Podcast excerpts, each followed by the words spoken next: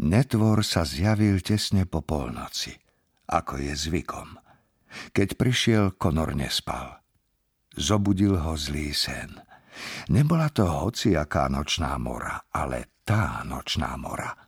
V posledných dňoch sa veľmi často vracia, plná tmy, vetra a kriku. Tá, v ktorej sa ruky vyšmikujú z jeho zovretia, hoci ich z celej sily stíska. Nočná mora, ktorá sa za každým končí. Choď preč, zašepkal Konor do tmavej izby, zaháňajúc zlý sen, aby ho neprenasledoval do sveta bdelých. Stráť sa! Pozrel na hodiny, ktoré mu mama položila na nočný stolík. Bolo neskoro. Sedem minút po polnoci. Už bol pondelok a ráno musí vstávať do školy. O nočnej more nikomu nepovedal.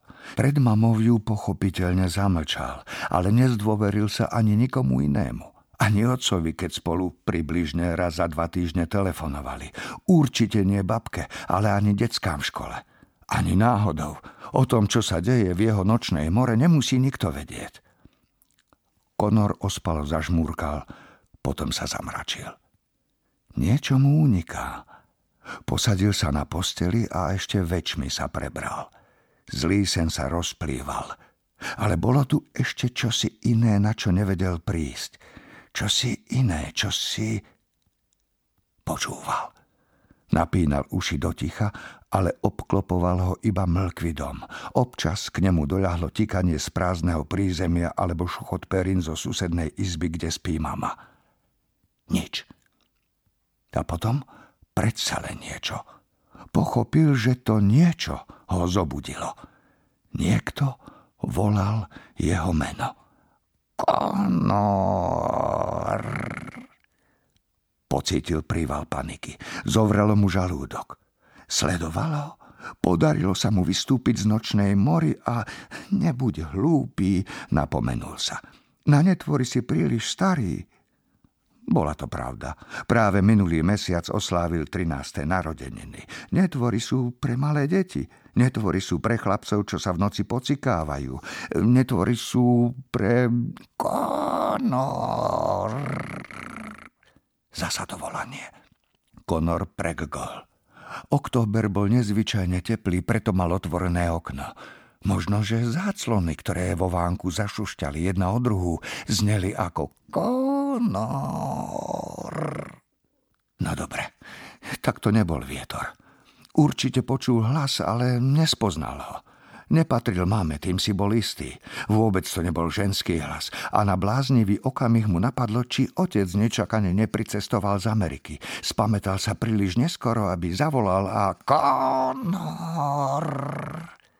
Nie, nie je to otec. Tento hlas mal zvláštne zafarbenie. Hrozivé zafarbenie, divé a nespútané. Potom zvonka začul ťažké vrzganie dreva, ako by niečo obrovské stúpilo na drevenú dlážku. Nechcel sa tam ísť pozrieť, ale čo si v jeho vnútri si to zároveň želalo, väčšmi než čokoľvek iné. Úplne prebratý odhrnul perinu, vyliezol z postele a pristúpil k oknu. V bledom svite mesiaca zretelne rozoznával kostolnú väžu na malom kopci za ich domom, na tom, okolo ktorého viedli koľajnice.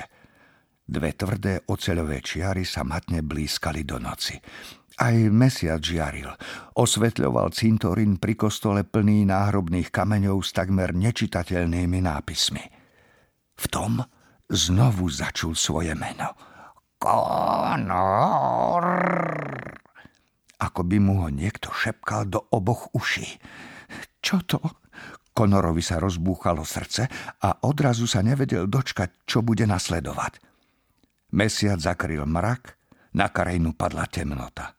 Dolu kopcom sa k jeho izbe fičiac prihnal vietor a rozvlnil závesy. Konor opäť začul vrzganie a praskanie dreva. Stonalo ako živý tvor, ako hladný žalúdok sveta, čo sa vrčiac dožaduje jedla.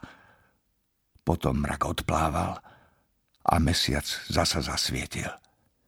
Na tis, ktorý teraz pevne stál uprostred záhrady za ich domom. A to bol netvor. Najvyššie konáre stromu sa pred konorovým zrakom poskladali do obrovskej desivej tváre – Sformovali ústa, nos a dokonca aj oči, čo sa na ňo upierali.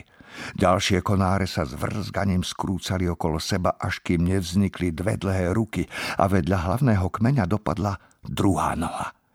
Zvyšok stromu uplietol chrbticu a trup. Tenké ílovité listy priadli zelenú chlpatú kožu, ktorá sa pohybovala a dýchala, ako by pod sebou ukrývala svaly a pľúca. Netvor, už tak vyšší než Konorovo oblok, sa rozrastal do šírky a obaľoval statnú kostru, ktorá vyzerala jednak silná, jednak mohutná. Celý čas nespúšťal zrak z konora a chlapec počul, ako z netvorových úst vychádza hlasný veterný dých. Gigantickými rukami sa z oboch strán oprel okno a sklonil hlavu, až kým obrovské oči nevyplnili rám zabodávajúca do konora. Dom pod jeho váhou slabo zastonal.